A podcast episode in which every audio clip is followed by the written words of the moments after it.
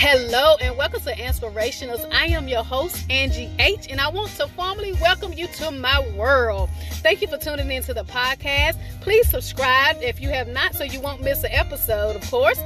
And send in any questions that you may have. But most importantly, I hope that you find in this place that you will be motivated and inspired to live your best life yet. And also, I hope that you'll be able to take down some notes and find some tips through my holistic segments. But most importantly, I want to encourage you to live your best life yet. Do it without pause, do it without doubt, and do it without question. So, again, welcome to my world and enjoy the show.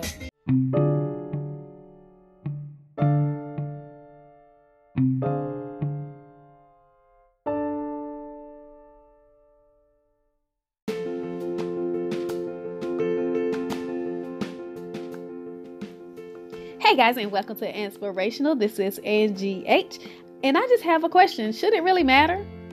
And the reason why I asked that question is I want you to think today should it really matter what somebody else say or what somebody else think? Um, so often we set out our year vision board parties, we have the different goals set and all the things we want to accomplish. We have our five year plan, our 10 year plan. We have all these things to map out our lives. And then we break it to a halt because someone don't think that we're good enough. Someone don't think that we accomplish it. Someone doubts the very strengths that we have to succeed. So we put everything that we have and we are working towards on the back burner because somebody said that we couldn't. Should it really matter what they think? And it's very sad that we give people so much power over our successes in life. But really, does it matter? And what we have to really think about is our common core. Who is at the center of our core? What people do we have in our lives? Because a lot of times we allow our core to be weakened by people that are really not for us.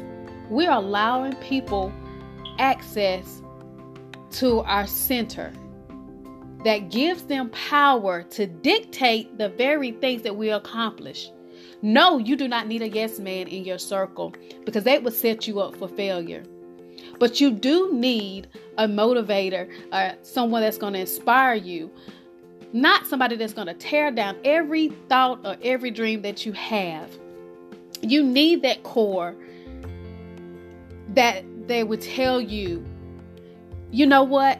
I know this is your dream. And right now, it's going to take a little bit of work. So, you know what? I'm going to help you research to find out what will work. I'm going to help you get connected to people that want to do the same thing, not tear down the very thing that you are setting out to do. Those are the people that you don't need at your core. So you got to be very cautious of who you let in the nucleus of your life. You got to watch your environment.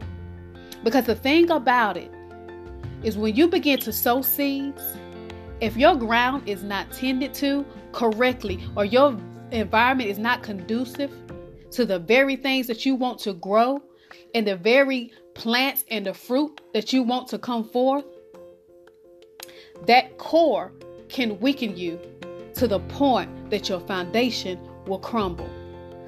So, should it really matter what other people are thinking about you in this season of your life?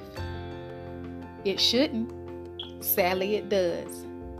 But you can change that because you have to get to a point where it's about you, it's about your goal, and it's about what is it going to take for me to get there. Who do I need at the core of my very foundation to get me where I need to be? So, should it really matter what everybody is thinking? And what everybody is doing? Or should it be based upon me letting go of my fear and my doubt and changing my environment so that I can grow? Think about it. Should it really matter? And if it does matter what other people think, ask yourself why.